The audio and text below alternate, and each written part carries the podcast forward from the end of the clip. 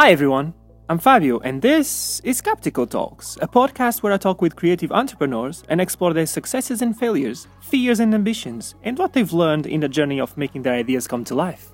Captico is a platform that connects video creators with translators of all kinds to give your videos new audiences independently of the language you speak or where you live.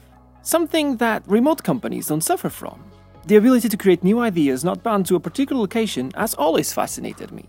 I've always been curious to understand how they work from the inside. How does work happen? How relationships evolve? How to manage creativity, something that depends on deep focus, meaningful relationships, and deep connections. And that's why today I'm talking with Ana Ferreira, who knows a ton about this. Anna is the head of design at Todoist, the full fledged remote company behind the productivity tools Todoist and Twist, and a company that has one of my favorite blogs on the internet called Ambition and Balance. Check it out. We sat down in a very sunny afternoon in Porto, where Ana works from, to talk about managing creative teams remotely, mental health, successes and failures of building a remote company, and much, much more. Let's listen in. Ana, uh, I'm very, very grateful that you're, you take the time to, to do this. And I'd like to ask you like a really interesting question that I think is interesting because I'm, I'm really interested about successes and failures and how does that lead to a product or lead to a change in a system or something like that. So one of the things that I'm really interested to understand is what's the most challenging thing on, on managing a remote team or, and managing a creative team uh, on a remote company? First of all, thank you for inviting me to be here. Mm-hmm. Um, it's a pleasure. It's my first podcast, so Thank you. Thank you very much, Ana. um, so, anything that I do wrong, please forgive me. So, um, I think the biggest challenge is that it can also be considered a challenge, but it can also be a benefit of working remotely. Mm-hmm. Um, it's challenging because you can't just get up and do a brainstorm session. Uh, especially in Doist, we work with um, all over the world, so we you can maybe you're alone in the time zone that you are working on. So you can't even schedule a call for your morning because all other designers are sleeping while okay. you are working or something like that. So you always need to have something else to do, for instance. Mm-hmm. So if you are um, working on something, you always have a different task and you can switch to the other task if you really are blocked or something. I think that's one of the biggest things feedback, uh, because you can't get it from one moment to the other. You can't get up and ask someone, hey, what do you think of this? You always need to have some feedback. That can also be an advantage because it allows you to be really direct on the kind of feedback that you are looking for mm-hmm. when you share something. Like uh, you share a prototype and you say, I'm looking feedback for this, this, and this, and this. And people will answer exactly to the things that you are looking for. They may say something else, but uh-huh. they will try to be really careful on the feedback that they are giving you. Um, at the same time, it also allows the person that is giving feedback to actually take the time and reply when they are ready to, because maybe they were in the middle of something they don't want to reply right now so they will, they will just look at your mock-up if you're in the same room and say yeah yeah yeah it's perfect but if you have the time, maybe you will reply only in the end of your day, and you actually take half an hour, one hour to come to really come and think that you are looking for. So it takes some time uh, getting used to it, uh, managing uh-huh. or designing, and I also got that feedback from almost all newcomers to the team, especially the ones that are not so used to remote work. And but yeah, but you get used to it. How did you guys like um, got into discovering that you could do brainstorms online and was that like there was any trial and error? I'm, I'm assuming. Uh, yeah of course. Uh, so i will get, take a step back uh, and tell you more or less how the okay. company started. Oh, maybe right. that makes sense. So uh, Todoist started actually with the product um, Todoist and it was a personal project from the founder amir. Uh-huh he was still in university and he also had some freelance um, work that he needed to take care of. And he tried to look online for some platform that could help him, but he wasn't able to find anything that fit all his needs. Mm-hmm. So he decided to create one, uh, and he created Todoist. And because he was writing it on the web, he made it available for everyone so everyone could use it. Uh, and it got traction because Amir also was uh, known in the GitHub community and things like that. And it was, people started using it. Uh, then he went to Taiwan to work on other things. Then he went to Chile to work. Um, and he actually went to Chile with a product related to Todoist, which was called WeDoist, which uh-huh. was to work together. But he, this was part of the Startup Chile program the government was uh, giving money to companies to help them um, develop a product and spend the money in their own um, country. Mm-hmm. And Amir was there with that Todoist product related, but he actually ended up working on Todoist and not on the other product. And this was when the mobile apps were starting to grow, and he actually realized the importance of mobile apps in that moment. So Todoist was on the web in that time, but that's when it started to becoming mobile as well. Was this like around 2008 also? Yeah, exactly. Okay. 2009, I think. But mm-hmm. yeah. Um, so that's when Todoist started to become a company because Amir couldn't do anything, everything by himself. So he started to hire hiring freelance um, workers on Elance or something like that. And uh, those eventually actually became the first employees of Doist some years later. So, yeah, this is how the company um, worked. And it didn't start as with the intention of becoming a remote company. Mm-hmm. It just couldn't find the good enough people in um, Chile, so we started looking outside Chile and he started uh, contacting as freelancers. And then they got hired. So the company just grew uh, from there. But yeah so the idea was never to create a remote company. Okay that's interesting because um, you guys seem to be like kind of evangelists of the remote world. and we are. And now we certainly don't want to get back. But initially it wasn't like oh let's do a remote company. No we just uh, it started that way. Uh, it started organic, organically that way, and now we really see the advantages mm-hmm. on all that. You can be with your friends, you can be with your family, and you still work, and you work on things that you actually like, and you don't need to move across the world to work on projects you believe yeah. in. So. And when when when Amir uh, contacted you, like to be I'll say designer or manager. Designer. designer. Yeah, I was actually one the first designer to be hired for Doist. Uh-huh. Uh, before that, he only had some contractors, and but he was looking for someone that could be available full time or part time because I started working part time. Uh, and uh, it was actually friends of friends, and I knew that uh, they needed a um, designer. Mm-hmm. So I got interviewed uh, he already knew my work because when he was in Startup Chile, some other coworkers of mine worked there as, were there as well. So it was a pretty simple thing, and uh-huh. yeah, I got hired.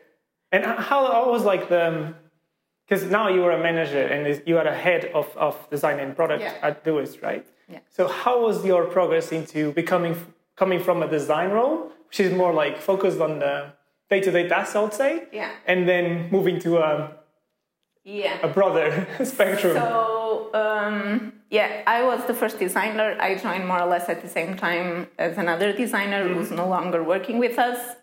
Uh, and we were both designers, both at the same level. And um, eventually, uh, he left. We hired mm-hmm. more designers, and when we were four or something, um, I was already doing more or less the management stuff. I would yeah. schedule meetings, doing the um, assigning or trying to organize who would work on what and things like mm that. But it was it wasn't something I planned to do or yeah. anything. It just I was there for longer.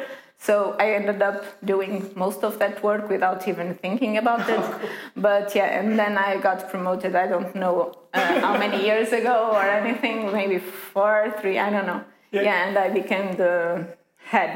So uh, I still, until very recently, still did all kinds of works, Uh-huh. and I still got my hands dirty in everything. Uh, lately, I've been realizing that that also uh, blocks some other things because I have meetings, more meetings than some other persons, for example. So I need to. Um, I could block someone someone else's work, so I'm no longer working on things that have super tight deadlines. Okay. I still work on design, um, but nothing with short deadlines or super important that will block someone else's work. So yeah, that's That's that's really more or interesting. I always thought that you were, for instance, when I read read your articles and read Todoist, you become from a management um, side of things, but it come it seems like you come from a design side of things. Yeah. and that's really really interesting. Everyone in Doist um, started more or less like that. So until end of last year, Amir was still coding. uh, he's the founder. So Gonzalo is the CTO, and he was previously head of Android. And even though um, now he's the CTO, he still codes a little bit of everything. He's helping doing some twist things, and he's helping doing lots of things. So uh, we are all doers. Um, so we still all do things and not just manage. And we also really like that um, chance of still being able to do, to do things. And well, I, while you come from a design background, and I am really interested in, to dig into that because I do a little bit of design as well. Um, what were like your biggest challenges in coming from a design and changing it to a management perspective? It's like, was there anything that you had to change in terms of like your mindset or? Um, especially your mindset. You realize that the contribution you give to the team is not exactly what you design, but uh, everything that the team itself does. And maybe your contribution for a new feature is just feedback or is okay. just unblocking stuff. And you don't actually design anything. and this is really strange from a design uh, perspective definitely. because For me, I'm more interested into doing it rather than Exactly. Sometimes, like I, I say, uh, progress is just what I do rather than the feedback I give, and it doesn't seem like like that for you, right? Yeah. That's really interesting. And how I like think that this is really the major shift that uh, we need to go to go through uh, from going from a doer, uh, individual contributor position into tell me a more about that. That's more leading. Um, So you're saying role. that. it's shifting the mindset behind everything that you are doing. So you're saying that it's it's it's not only the tasks that you do, like Yeah. the to-do lists that you have, Yeah, exactly. but also giving feedback and um, being a good teammate. Is that part of? Uh, Yeah, uh, you need to be able to give more feedback than if you're outside, probably. And um, you need to shift actually the mindset at which you look at things. You're not just working for yourself, but for your entire company or for your entire team. Um, so, yeah. And how do you think that? I'll say like I'll, I'll just do this kind of comparison all the time, doing physical management and remote management. So just so that we have like a separate. yeah. I don't know if they are separate or not. You can tell me more about that. Um, so I was interested to understand if, if the physical management, the one that you are in the office and doing managing all these people, is different from remote, and how do they differ? I never manage Okay. in, a, in like in local settings, Uh-huh. so I have no idea how it works. Uh, my idea from everything is that uh, people tend to be much more controlling uh, in a certain way.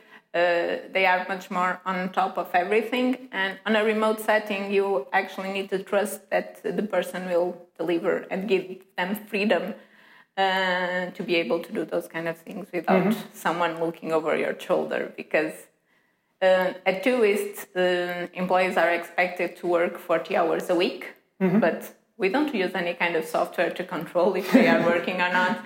We don't know because we are not seeing them. Many of them are working alone from their houses. So uh, we trust that people actually do this and we evaluate the performance and the outcome of the things that they are doing and not so much the hours that they are working on.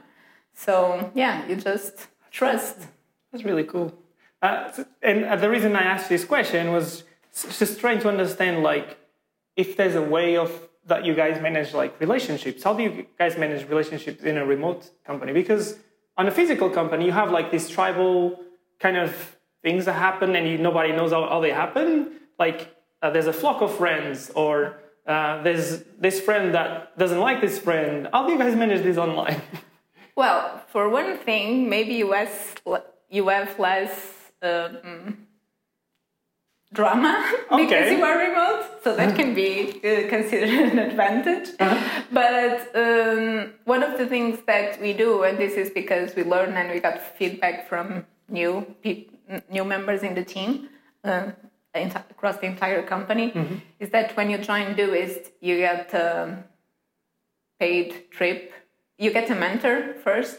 Uh, you get a mentor for the first three months that you're in the company, and that mentor is responsible to be always there for you to help you with whatever you need, uh, checking in. Um, not that everyone else want to do it, but it's always comfortable for the person that joins the team to have someone they can trust implicitly because they are there to help them.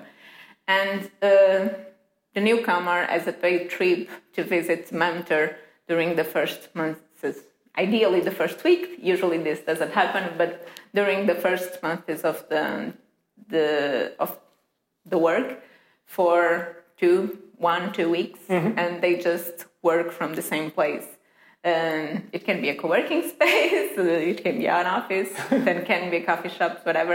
And the idea is that uh, for the newcomer to develop the personal uh, relationship with someone, because uh, we know that it can be lonely to work remotely, especially in the first days. You know no one, you just see names and avatars in Twist, and you don't know exactly who they who they are.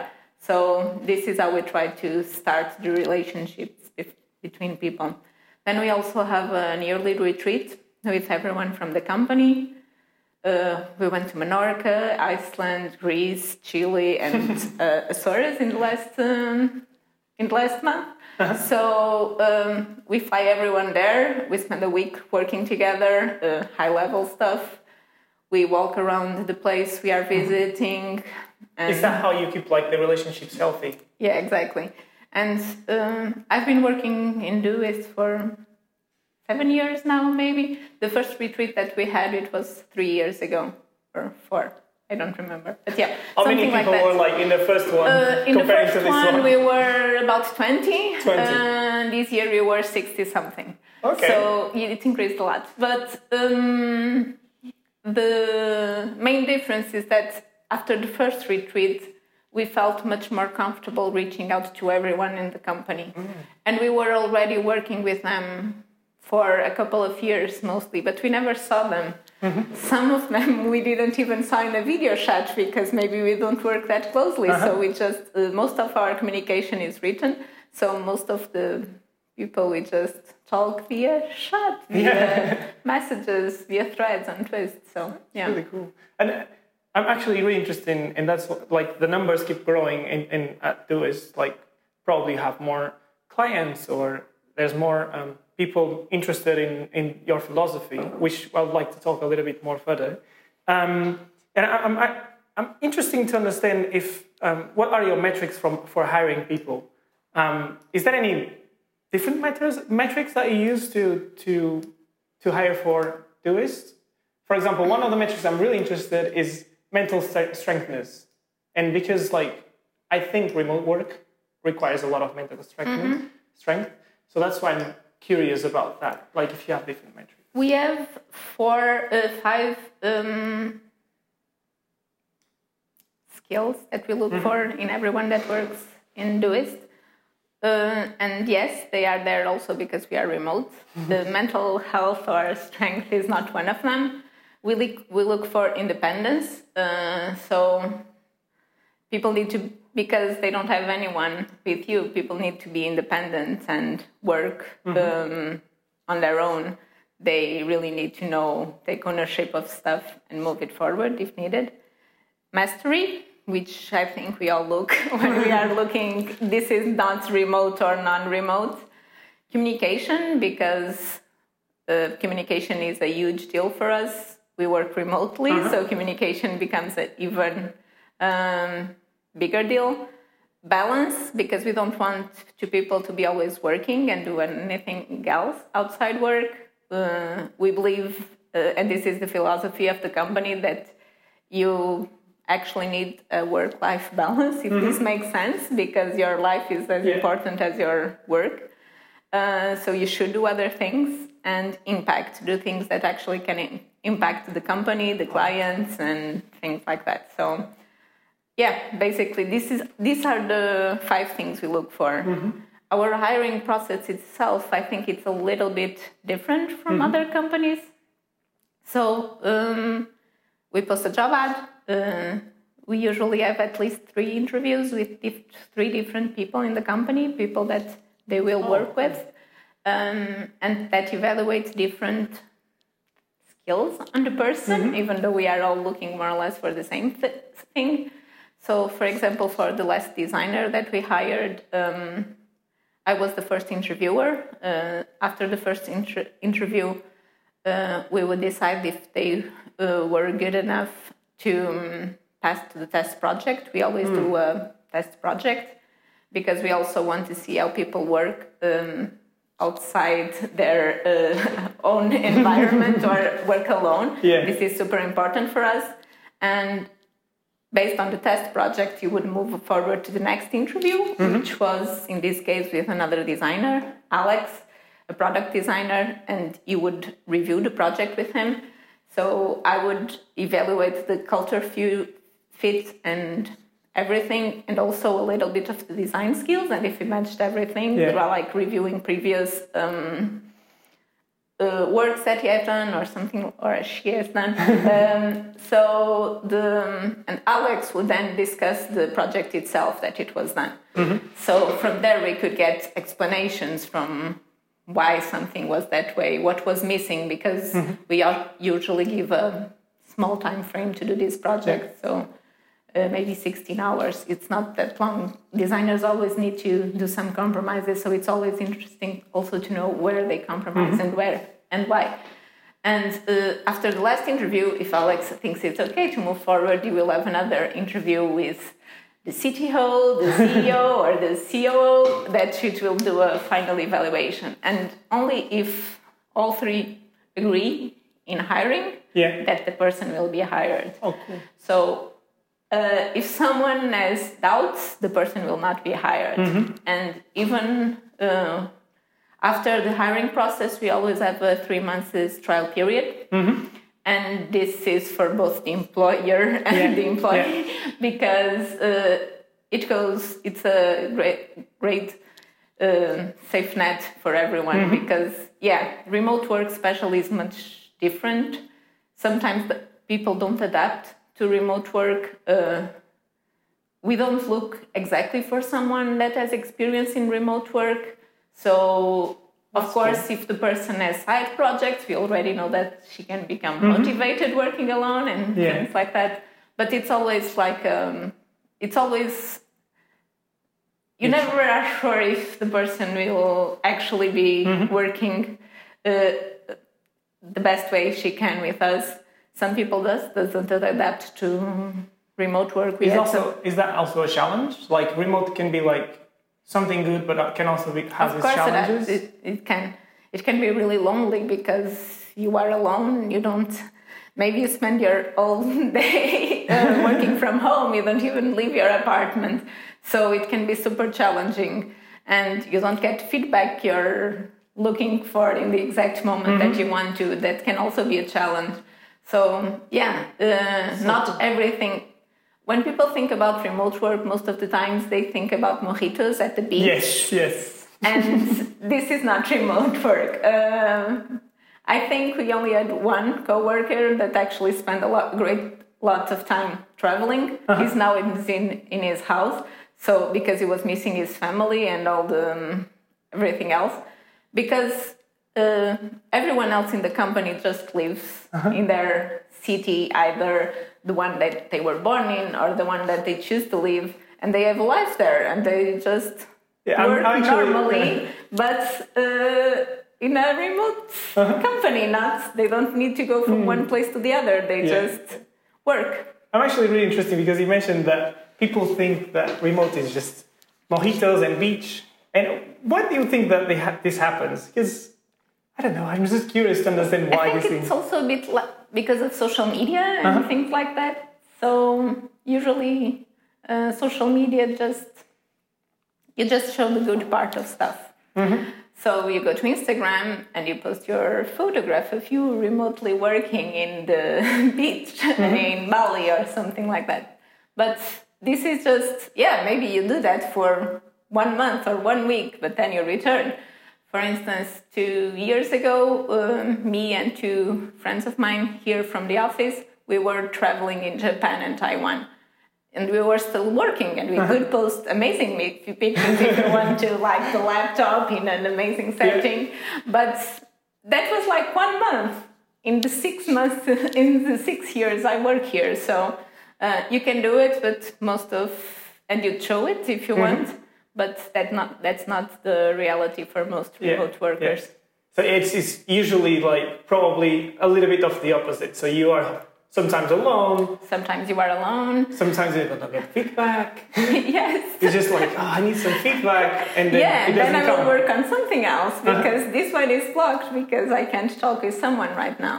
Uh, for example, the design team uh, in Doist, uh, we have two colleagues in Taiwan. That's actually one of the reasons me and my friends we went to Taiwan. we went to visit them. So one illustrator and one marketing designer is there. Then we have uh, two in the UK. One is original from Greece and he moved to the UK recently. They are not in London, they are in smaller cities. Um, we have uh, Margarida, which is another illustrator in Aveiro, Okay. so in Portugal. And uh, we have Alex, which is in Nuremberg, and we have Pan, which is from Luxembourg, but is currently traveling. So he was already in Portugal, now he's in the UK, and then he will go to Bali actually, but just for vacations. So the time differences But, make. um, the time differences uh, for people in Europe are pretty small, um, one hour, two hours. Mm-hmm. But um, from to Taiwan is like eight hours. Yeah. So um, yeah, we just get used to that, and sometimes we need something from there, but we need to wait. And for instance, if you're working on uh, marketing pages and you need uh, the feedback from the marketing head, you will need to wait to Seattle time because she's there. So yeah, you just really get used to wait, and that's why you have lots of. Um, That's really you cool. you always have more than one project at hand because uh, you post you post something, you ask for feedback, and then you go on working on other thing yeah. while you're waiting for That, feedback. that just reminds me of, of the great article you wrote for InVision yeah, um, about managing remote teams. And um, this, like the structure that you just described, it seems like you guys thought about structure and the way that you wrote that um, article. Actually, there's a pyramid, and you structure that so well that it's so easy to talk about things now. Like Yeah. if I want to talk to you about and mention just one layer of that of that pyramid, which is what I'm gonna do, it's super easy. For example, the layer I'm really interesting is is mindful meetings mm-hmm. because it's at the top. I'm, I'm, I'm also thinking about the, the foundation layer, but let's talk about that later. And when you, when you said like you have to wait, you have to learn and, and cope with waiting, yeah. does that help you with the mindful meetings? And like, I don't know, tell me more about that because that's interesting. So uh, we usually try to have as less meetings as possible in Doist, um, also because of time zone differences and everything, but not just because of that.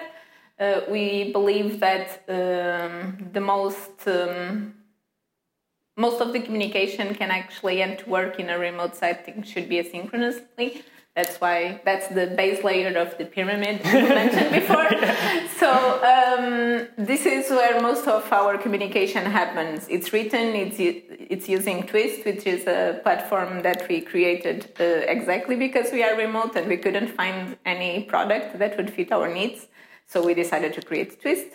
And um so our meetings are really the last resource of communication.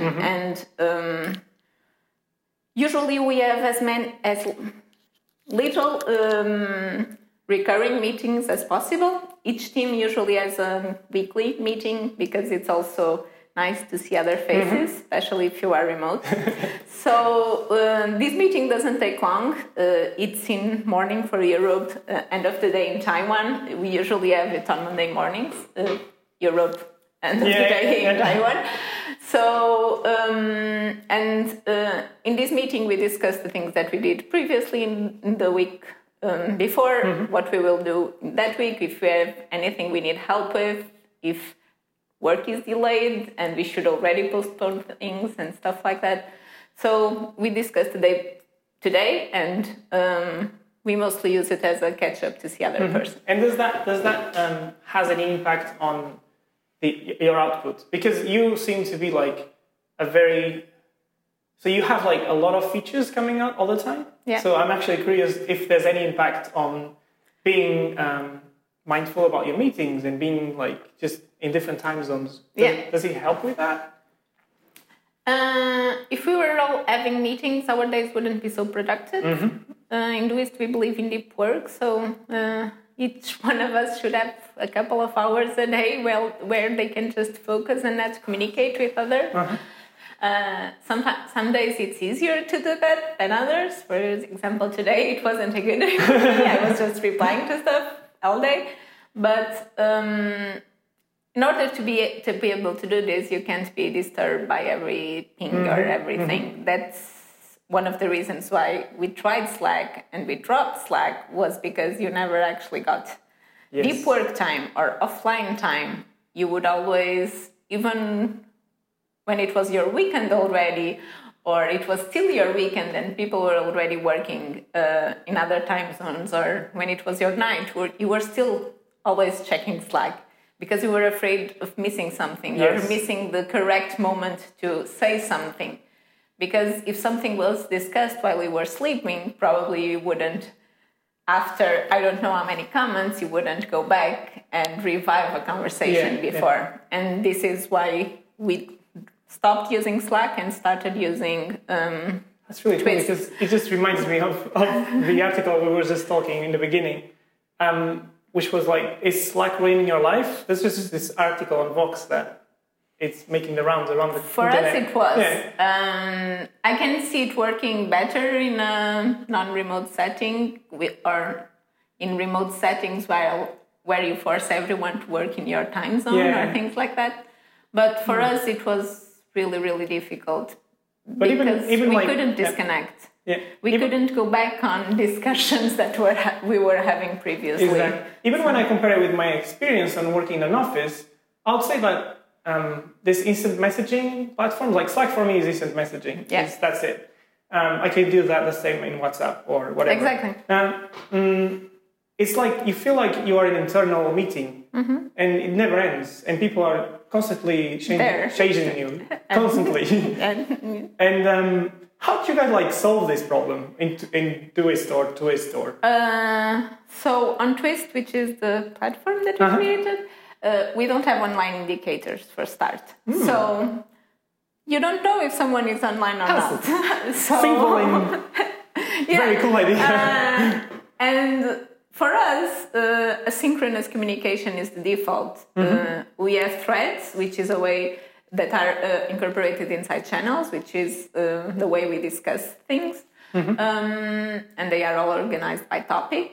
So if we are creating a new landing page, we will create a thread for the illustrations, another for the marketing, and the conversation will always respect that topic. Of course, sometimes it will derail a little bit, but we Okay. will move that to another thread. Like when we start to derail, it's like, hey, it's time to move this conversation somewhere else and go back to the previous, to the original thoughts. um, but uh, and- we also have direct messages, Okay. but we don't know if people are online, and even if they are, they may not reply to you, and we are okay with that. One of the things that we actually say when someone is about to start a new conversation with someone, uh, a direct message, we say, "Hey, this person may be actually working, so maybe she won't reply just such right away. Just um, she will reply. She will reply when she has time." So it's That's this really kind cool of smaller yeah. things that like we try tiny, to. a yeah, tiny little thing exactly. that actually it just made me think that sometimes just for me having a green dot makes me makes people sometimes bully me, saying like, "You are online. Why are you not doing Why this?" are or you not replying? to exactly, me? why are you not replying to this? And are you replying to another channel? And I'm like, "Oh, interesting." That and you just like you mentioned the online dot. It just makes a big difference. That, Yeah. Like now that I'm thinking back, it's really interesting. Tell me more about If you don't know, you can't demand Exactly. their attention. Exactly. Tell me more like about the asynchronous uh, communication because that's the base of the pyramid. Yeah. And uh, when you read more about Doist, that's like um, a key word. It's it's mentioned very very very many times. Yeah. So uh, of course we lear- also learn from past mistakes. Okay. Uh, so I'm curious. sometimes you would have meetings and you wouldn't post the conclusions to everyone, so people would lose the information or they wouldn't know why we were doing something. So we realized that even when we have a meeting, uh, we actually need to post the conclusions from that meeting to everyone else. Oh. But we try to reduce the meetings to the minimum because if you need to have a conversation with someone that is in Australia, someone that is in Europe, and someone that is in the west coast of the United States, it becomes impossible to find um, a meeting time that would actually work for everyone without hmm. being the middle of the day or the night. Uh-huh. So you become more mindful about when to schedule meetings and when to find other ways of discussing everything that you need to discuss. Mm-hmm. And maybe it will take longer, uh, but maybe it will also allow people to actually be thoughtful about the answer that they are giving and not just reply something because they are inside a meeting and mm-hmm. then actually consider the problem and change their minds. So most of the conversations that we have, it's written. We write everything. Everyone is welcome to comment, and That's. I know that you guys have like people from around the world, right? Yeah. How many countries? Just to make your life different. we have uh, 30 nationalities right now living Okay. in uh, 51 cities, uh, 51 different cities. That doesn't Amazing. mean dif- that they live in the place they were born, but yeah. And does language play any role on, on my making ideas go through? Like Uh, sometimes I struggle, for example, Yeah. because my native language is Portuguese, yeah, of course. And when I need to like think about how can I explain this better, Yeah, so English is our default communication language, and um, most of us is not uh, a native speaker, uh, especially marketing uh, as more native speakers because probably they do the marketing, and uh, even though we also support other languages, it starts in English. But uh, for all the other um, positions, from uh, design to development, um, we are not native speakers. So, of course, we do mistakes. and I probably already did many while talking to you.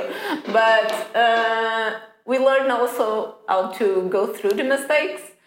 And the company also has an education perk, which they give us money every month or every year if we need it uh, annually Yeah. and that we can use for any kind of personal improvement. And maybe if our English isn't the best one, we can always try to improve it.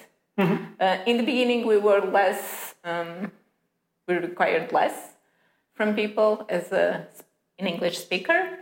Uh, now, we, because the communication becomes even more and more because the company is growing, we are starting to be more, uh, we require more, but still, uh, we always really cool. um, require that people would still be able to talk and make their points um, Yeah, understood. across in English. Uh, Mm, I'm interested. even, for example, I'm also Portuguese. So even if I'm interviewing a Portuguese person to join the company, the interview will be in English because uh, unless it is a support position where we need someone that actually speaks Portuguese, which already happened, um, we will be doing the interviews in English. And how do you think? Like, I'm, I'm interested to like change gears and talk a little bit more about remote and the perception of remote currently in our living society. And I see that there's a growth into like remote jobs, into the remote awareness of companies, into tap into global global talent.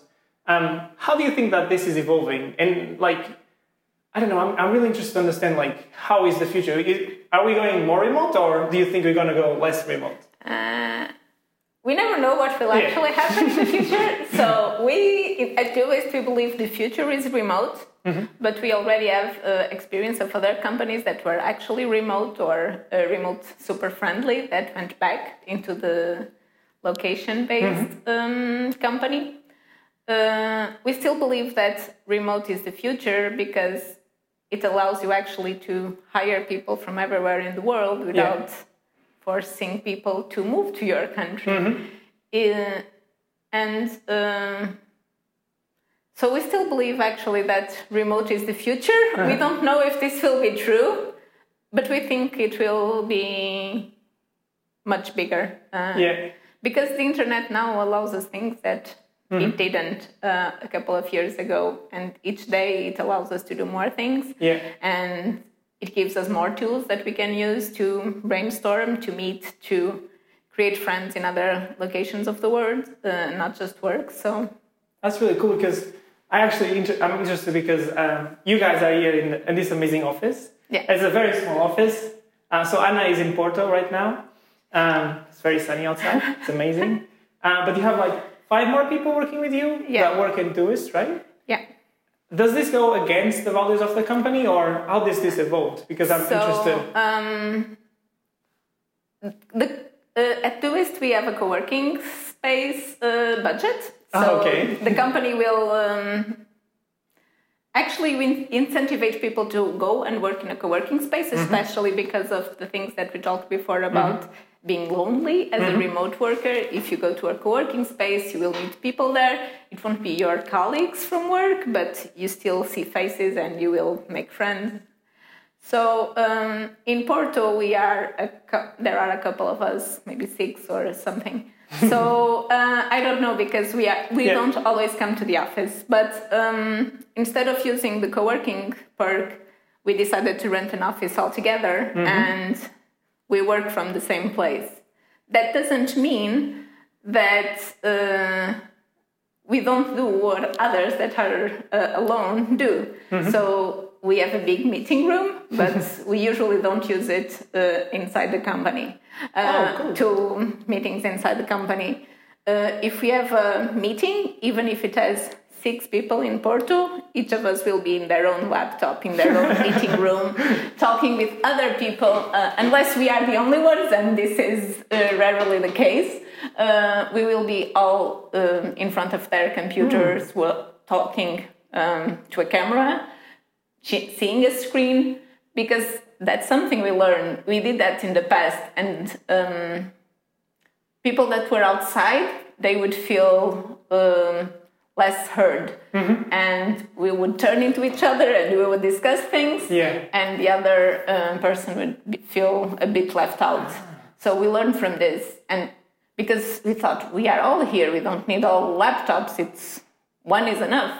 But no that makes a huge difference because people participate more if mm-hmm. they we are all in the same environment. That's so cool. I'm actually thinking how can I improve my way of working just by this kind of like this tip that you just gave? Because yeah, that's true. That happens a lot. It seems like people just talk and then you are yeah. not part of that conversation. Yeah, and you are there uh, in a computer screen, but it's not the same thing as mm-hmm. interacting at the same level as the others that are um, physically present. Mm-hmm. So, that's, so that's something we learn. So uh, sometimes all our meeting rooms are full with people just talking mm-hmm. to each other um, to the person that is next yeah. door. And like I, I, see, like you guys are in Porto, and um, you you you reach like globally for global talent. I'm interested to understand like if people are changing in in the mindset like of looking for a job, for example. Is it easy to find really good designers, for example, or really good developers remotely, as is uh, finding locally, for example, or is it probably easy to find remotely then?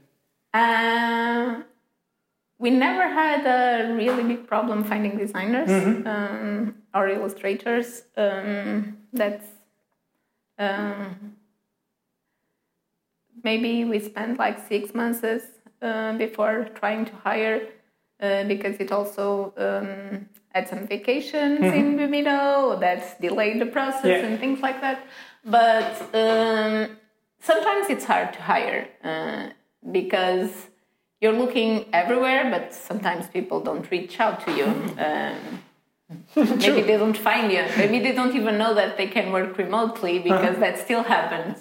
Um, we actually have one job opening for Android that it's open for two years now Oh my god. because no one still matched our expectations on the person that we are looking. But um, sometimes it's hard, sometimes it's easier. There is no. Um, Yeah. So one of the things I'm, I'm curious as well is like um, nowadays it's it and I think in the future it's going to be even worse. It seems like what is scarce to find is silence. So it's like there's noise everywhere, and um, being able to to focus. Or and you mentioned deep work. Yeah. Um,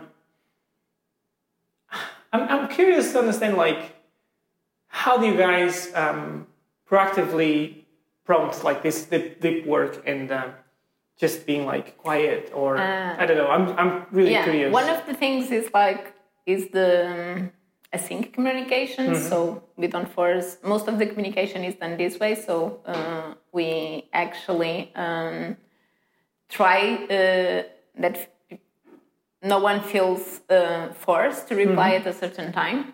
Uh, of course, we expect people to uh, reply like 24 hours, 48 hours, and sometimes this is difficult, but uh, we still expect for people to reply, but not uh, to be disturbed by the others.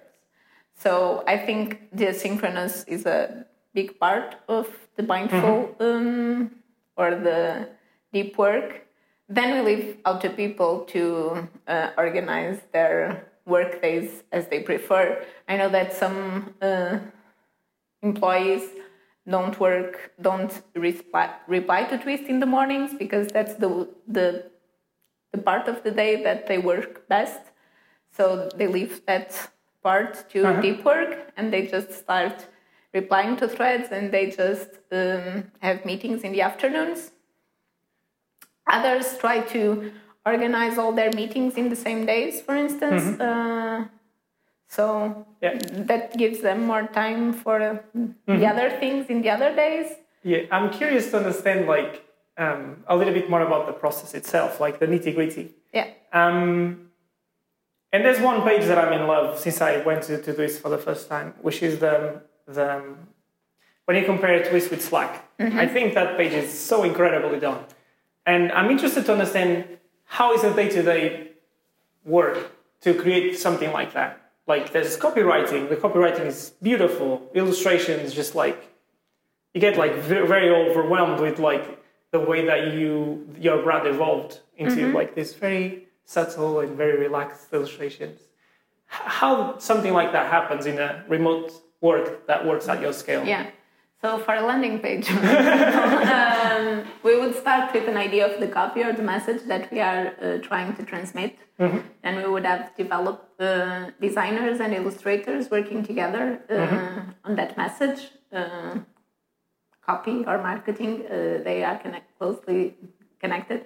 Um, But where, where does the requirements come from? Is that uh, the requirements it depends. So for a landing page, it would come for marketing, or because we are launching a new product or a new feature in the product, so that we want to promote, or something. So that can also come from product, but uh, probably a landing page would come from the marketing team. We need to improve this message because it's outdated or uh, something.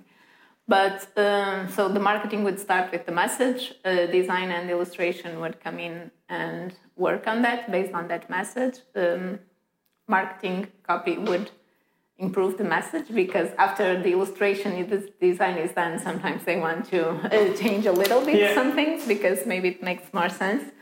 Uh, then it would go to implementation and it would be launched. and this like people usually do asynchronous communication using This using is- your, your platform? Yes.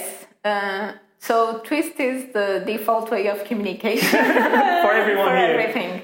Oh, that's so cool. Uh, So uh, we use Google Docs for copy revision, for example, because Mm-hmm. Google Docs allows us to comment in place and leave suggestions. Uh, we create all the design specs in paper from Dropbox, which allows in, in place uh, comments, which is like our brainstorming uh, part uh, in the remote setting. Uh, and we use Marvel for prototypes, uh, Yeah. and this is all used always. So um, we use Zeplin to send files to developers. We use Sketch to uh, design. So The reason I mentioned that page is because um, I use Slack all the time in every single job I worked for or with. Um, and I'm, I'm really curious to understand like what do people think to, to change the twist? Because I see like you even have an integration to from to move from Slack to Twist, for Yeah. example. What are the stories that people tell you that to, ch- to make that change? Uh, most of them are basically that twist uh, Slack uh, is too overwhelming or they can't actually disconnect, so they end up looking for another thing. Uh, of course, some switch back, and we have nothing against this. we would prefer if they kept using Twist, but uh, Twist is still a much newer product. So yes, Slack still has the main amazing uh, interactions that we still don't have because our team is also I don't know how many times, but many many times smaller than Slack. So uh, we can do everything at the same time. But yeah, most of the feedback is that people actually can have um, conversations, focused conversations, and they can disconnect. really curious to use more Twist. Actually, you started using on a side project, and um, it's really interesting because I'm not expecting to get notifications, for example, because I turn them off. Yeah, And you can you have like this um, timer feature, Yeah. which is like I was like this. I it need this disconnects the- everywhere. yeah, it disconnects the notifications from. Yeah, we also have the time off because, um, as I mentioned, we really believe in balance uh, Uh-huh. across the company. So when people are on vacation, that should be on vacation.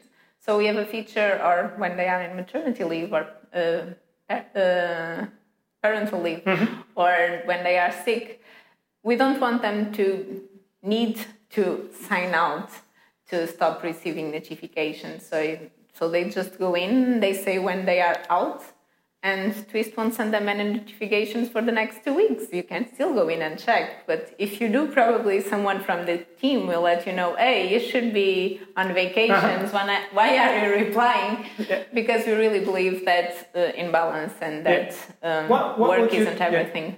What would you tell to someone that is listening to this and wants to work remotely? You gave a lot of tips already, Yeah. but what would be like the main things that they should consider in order to switch from an office work to a remote environment? Um, never work in pajamas.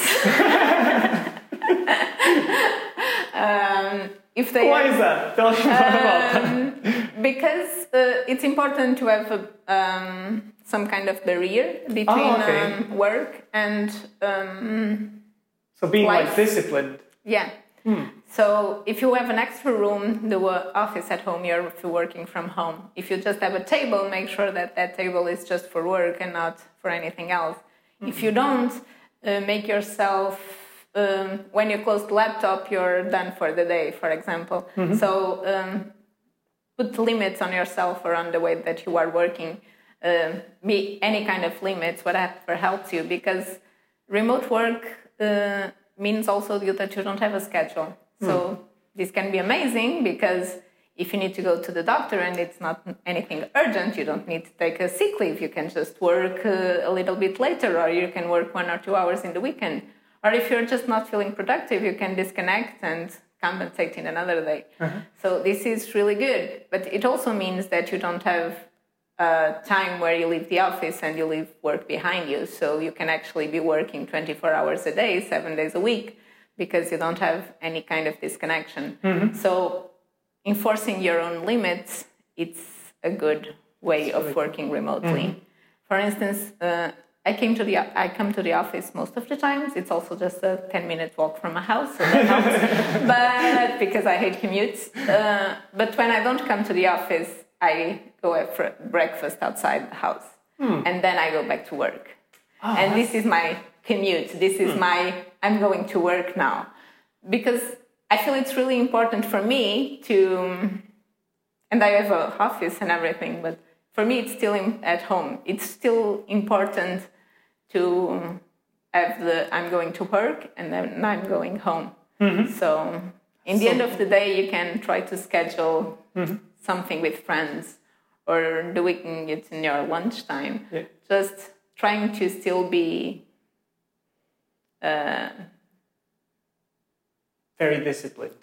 yeah, discipline and also still keep the connection with other people, not being al- alone all the time mm-hmm. because that can be difficult. Be social. It's really interesting because I started working remotely uh, four months ago, and one of the things I actually struggle the most is um, so I get this feeling that you need to constantly be online and you need to be constantly like reachable. And if you're not reachable, you feel like you're not working. So you have like this. If it feels that you are not giving the impression that you're working as much as everyone is doing in the office. Because you have an online indicator yeah. saying that you are online or not. That's a very good point. but it seems like that affects me in, in terms of mental healthness. Yeah. And I'm, I'm wondering if you guys have any kind of plan or um, rules on, in terms of communication to like to improve the mental healthness when you need? Uh, we have a mental health um, uh, channel on Twist uh, where we discuss some things. Um, we usually in the retreat we always have these kind of discussions as well because um, some people feel alone, some feel some people feel depressed. Mm-hmm. This is life. It's not because you work remotely only. It's it's, it's what life. happens uh-huh. everywhere, and we prefer to talk about it openly in the company than just pretending it doesn't exist uh-huh. and everyone is always perfect and smiling and uh, people have problems of course uh, so this can be a challenge uh, we try to just talk about it and help people move forward. And was that there since the beginning, or uh, did you guys? How did you guys find this? Amir uh, actually wrote a blog post about the dark side of remote working. Okay. Some time ago, and uh, Amir is the founder, and he suffered a lot when he was in uh, Taipei before Doist actually becoming mm-hmm. a company and uh, he talks about this in the blog post and i think that's also something he was only always very careful about and why balance is one of the things that we look for in every employee because yeah he struggled with that so it makes sense that he's mm-hmm. always has an eye on that and some people in the company already did struggle with that mm-hmm. as well or have families or friends that did so yeah I'm just have two, two last questions. No problem. One is, um, what's the best thing and worst thing about working at Doist? Not or challenging thing, let's mm-hmm. call it like that. And uh, the last question is one that I ask to everyone: What is like to be Ana nowadays? okay, what is like to be Ana? Okay. so the first one, uh, the best thing uh, is that actually uh, we try to trust people, mm-hmm. and we try that everyone in the company has a voice from the founder to the last person that joined the company. Um, so everyone should complain. Everyone should say what they think could be improved, mm-hmm. and we will always listen. Of course, not always we can do everything, or most of the time we can't. But uh, everyone has a voice, and I think this is really important for us because everyone has an impact on the things that we are building, and on the company that we are also building. Um, the most challenging thing, uh, maybe it's I don't feel alone most of the times, but I'm in a office uh, with some of my coworkers, so um, I know that some people actually feel alone, uh, which can be a challenge, and not just from Doist, but from all kinds of remote work.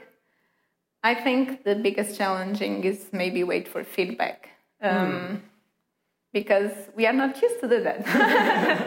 and even I, that already work here six years, seven years, uh, we, I still uh, sometimes miss feedback, and I know mm-hmm. that others too.